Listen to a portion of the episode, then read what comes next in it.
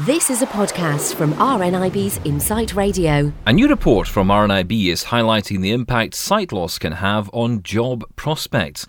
Many people who suffer from the onset of sight loss in their working lives often face negative attitudes from their employer and, in some cases, lose their jobs. The study also found that admitting difficulties with sight was a major worry of employees. This report aims to increase understanding of what happens when someone is newly registered as blind or partially sighted. And with me now is one of the authors of the report, Alex Saunders. Thanks for joining me here, Alex. Hi, Steve.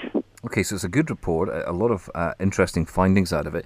Uh, for those who don't really understand all of this, in the sense that they don't understand how sight loss can impact on employment and employment prospects, can you maybe explain a bit more about that? Okay. Um, well, there's evidence to suggest that there is a link between sight loss and job loss. Over a quarter of non working registered blind and partially sighted people said that the main reason for leaving their last job was the onset of sight loss or a deterioration in their sight. Yet almost a third of registered people who are not in work, but you know, these people who had worked in the past, got a good employment history, said they could definitely, or at the very least probably, have continued in their job given the right support. So it's very important to know exactly what that support is, which helps people to stay in work. And I guess as well, it's important to maybe highlight from that that it's not always the case that the uh, person who's losing their sight wants to leave the job. Uh, in fact, it may be, in some cases, it's forced. Absolutely. What, what came across loud and clear from this research, whether people were still in work or, in fact, unfortunately had to leave their jobs, there was a strong personal desire to remain in employment and not to be defined by sight loss. And I've got a, got a really lovely quote. There's lots of excellent quotes in this report, but I've got a nice one I'd just like to read from somebody who said, I've always worked, it's important to who I am. So that gives a flavour of just how central this issue is to people. Something that stood out for me um, Alex, is, is the whole thing around telling your employer that you've got a visual impairment. And for years, it's something I didn't do in my uh-huh. previous jobs in particular.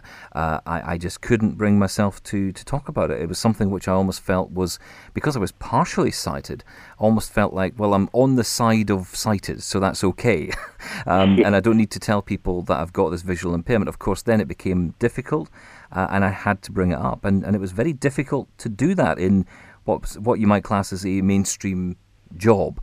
Um, coming to RNIB, however, I, I, don't feel that issue at all, and that's that's good news. But uh, mm-hmm. that's not the case for people out there, is it?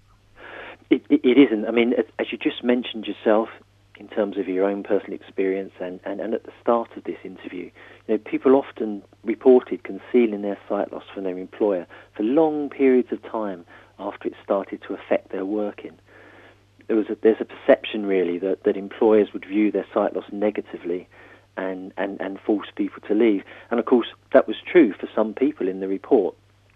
But, but the really good thing is that for others, when they did disclose their sight loss, they received timely and welcome support to, to remain in work.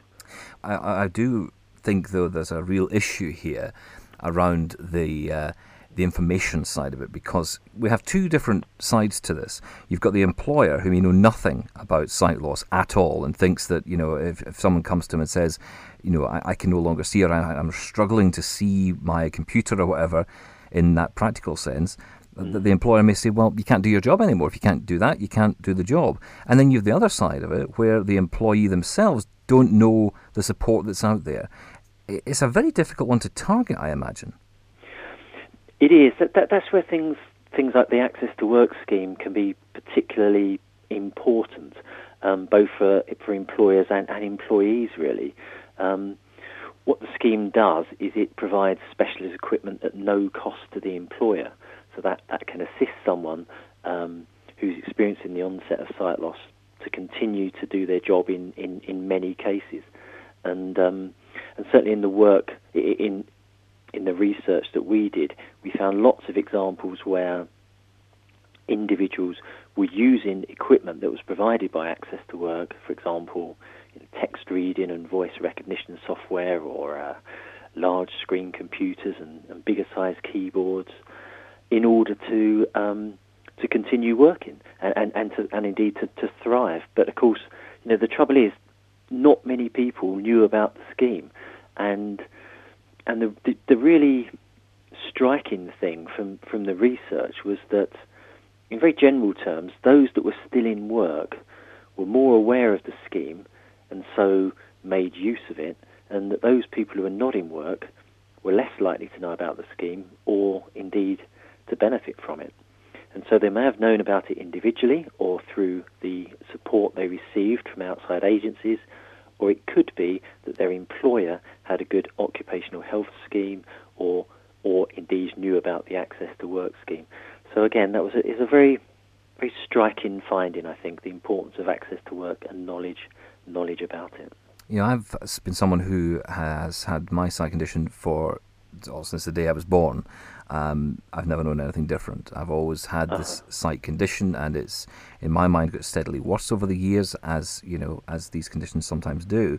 Um, but I think about people who are in work who are going through that experience of losing sight loss and not knowing where to turn. It's such a personal thing. It's such an intricate thing that only the person who's living with it can understand, uh, which then, uh, in in a sense, isolates that person.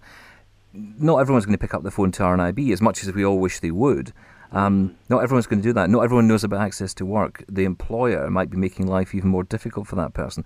How does this report, uh, or does this report go in any way to looking at that as an issue and saying, right, well, look, here are the answers to this? Well, I think I think what we do is we highlight the kinds of support that that are available for individuals, and um, that, that that spreads across three main areas. I guess. I guess it's the support that the employer can provide, the support that colleagues can provide, which is actually just just as important, and also, of course, quick and easy access to adaptations in, in the workplace. So, so there are these three key pillars that, that help people to to stay in work. And and obviously, what we hope the report will do would be um, we hope to be able to use this report in order to promote these aspects of keeping people in in in, in work. Um, in in terms of sort of the, the, the, personal impact, there are there are lots of lots of stories within the within the report that talk about the the personal journey that people went through. Um, and unfortunately, what happens is that for some people, with good support from their employer, understanding, empathic, uh, empathic understanding from their employer, um, they're able to work through some of that whilst remaining in work. But for others, when you know, when their employer isn't sympathetic, people don't know about the support that's available, um, employers start really to lean on employees to uh, to take early redundancy or early retirement and so on, well then then individuals end up losing their job, and and then that, that further compounds the um, the difficulties they're already going through around around experiencing sight loss. Are there positives that have come out of this? Oh, absolutely, absolutely. That that that's that's the great thing about the report. So many people were able to remain in work and, and indeed thrive in their careers um, despite the onset of sight loss. We had a lovely story of uh, of one particular woman who who struggled was took six months to return to work, but their employer kept in touch, went to visit them, um, introduced a phased return to work, talked about uh, fewer hours, less time in the office, and so on. A whole range of sort of practical things that, that the employer is able to do to facilitate the individual coming back to work. And, well, six months later, they're promoted into a supervisory role because um, they've gone from, from strength to strength.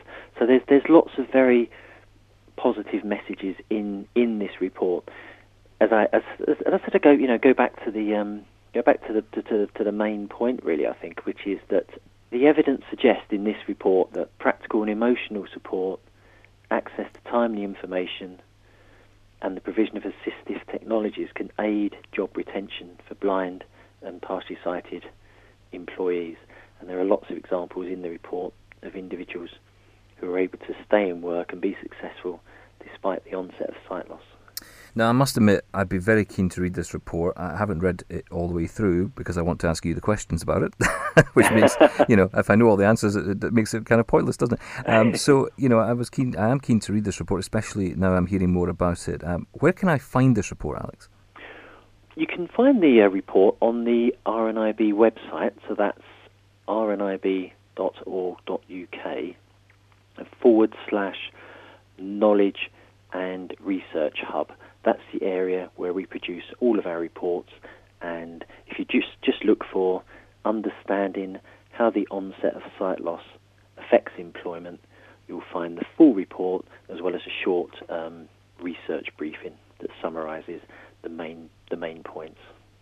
Okay, well, it is a fascinating report. Um, I, for one, will be reading it. I'd encourage employers listening to this to read it and other people in uh, a similar situation uh, to many people out there losing their sight. Um, it'd just be a really interesting time uh, to spend maybe reading that report because it might give you an indication of how to uh, overcome some of the issues and realize you're not alone.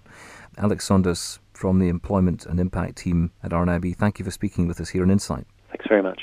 Thanks for listening to this podcast from RNIB's Insight Radio. For more podcasts, check out insightradio.co.uk.